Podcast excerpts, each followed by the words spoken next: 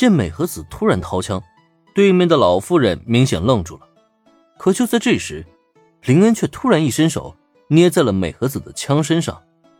哎，别紧张，先是让美和子冷静一下，随即林恩将目光转到一旁的男人身上。少夫先生是吧？去劝劝你的母亲吧。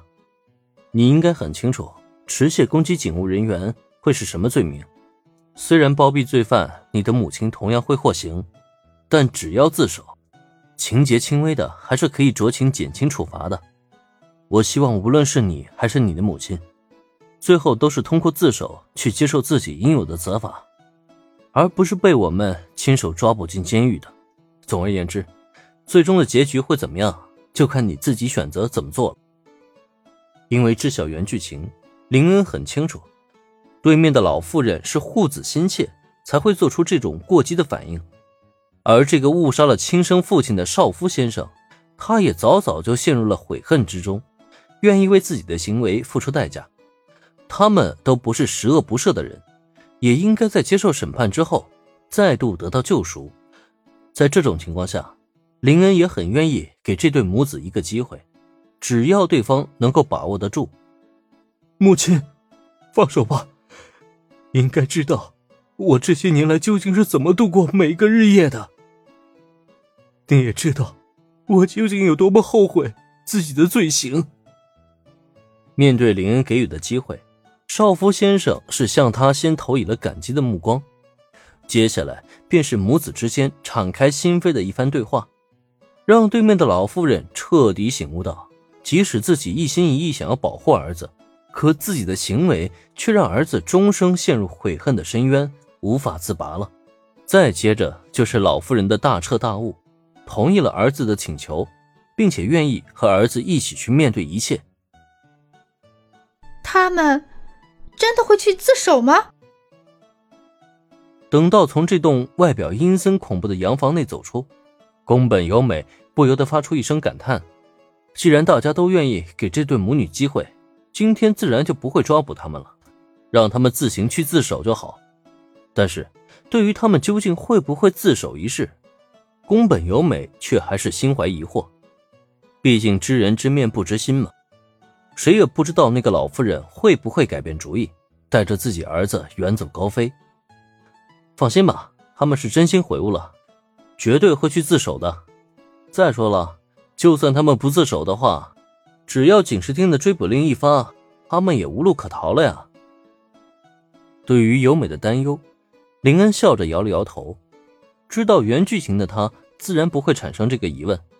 况且，真相已经大白了，那个老妇人再想隐姓埋名，也不是那么容易的事情。除非他们能够躲进深山老林里，去过野人一般的日子。不然，在这个现代社会里，无论他们躲到哪里，终究还是会有被发现的一天的。说的也是。听闻林恩的说辞，宫本由美下意识点了点头，但很快的，他的目光又转向到身后的几个小朋友身上。那咱们接下来，接下来先把这几个孩子送回家里，然后咱们再去干辉乐园。天色已然不早了。让这几个小家伙自行回家，林恩可不放心，索性就送他们一程，也浪费不了什么功夫。最关键的是，大家开了两辆车来，也可以分头行动嘛，无形中更能节省不少的时间。好，就等你这句话了。其实宫本由美想说的，并不是浪不浪费时间的问题，而是今天究竟还能不能看到他心心念念的魔法和妖精。见林恩依旧打算按原计划行事，自然也就让他放下心来了。当即，一行人分成两组，宫本由美和三十秒子驾车送小岛元太和远古光彦回家，林恩则是载着佐藤美和子去送吉田步美和柯南。首先到了吉田步美的家，这个小家伙在下车后还依依不舍，一步三回头，不愿意和林恩这个超帅的大哥哥分开。等下一站。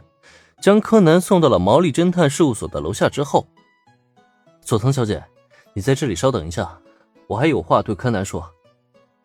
林恩和柯南一起下了车，等到了一楼咖啡店的楼梯处，林恩才在柯南不解的目光中，终于开口了：“那个，今天下午放学，有一个名叫服部平次的高中生侦探来找你，据说那个家伙很有名气，他没见到你，觉得非常失望。”服部平次，没听说过，他找我干什么？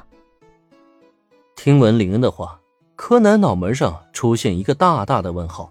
很显然。虽然他与服部平次并称，可这个骄傲的家伙根本就没有听说过对方的名头。你这么久没对外露面过了，人家以为你出事了吗？所以就过来看看真假呗。你也别太小看那个家伙。据我观察，那个服部平次并不是一个简单的角色，而且他还说了还会再来找你的。你可小心点啊，别被他发现你真实的身份。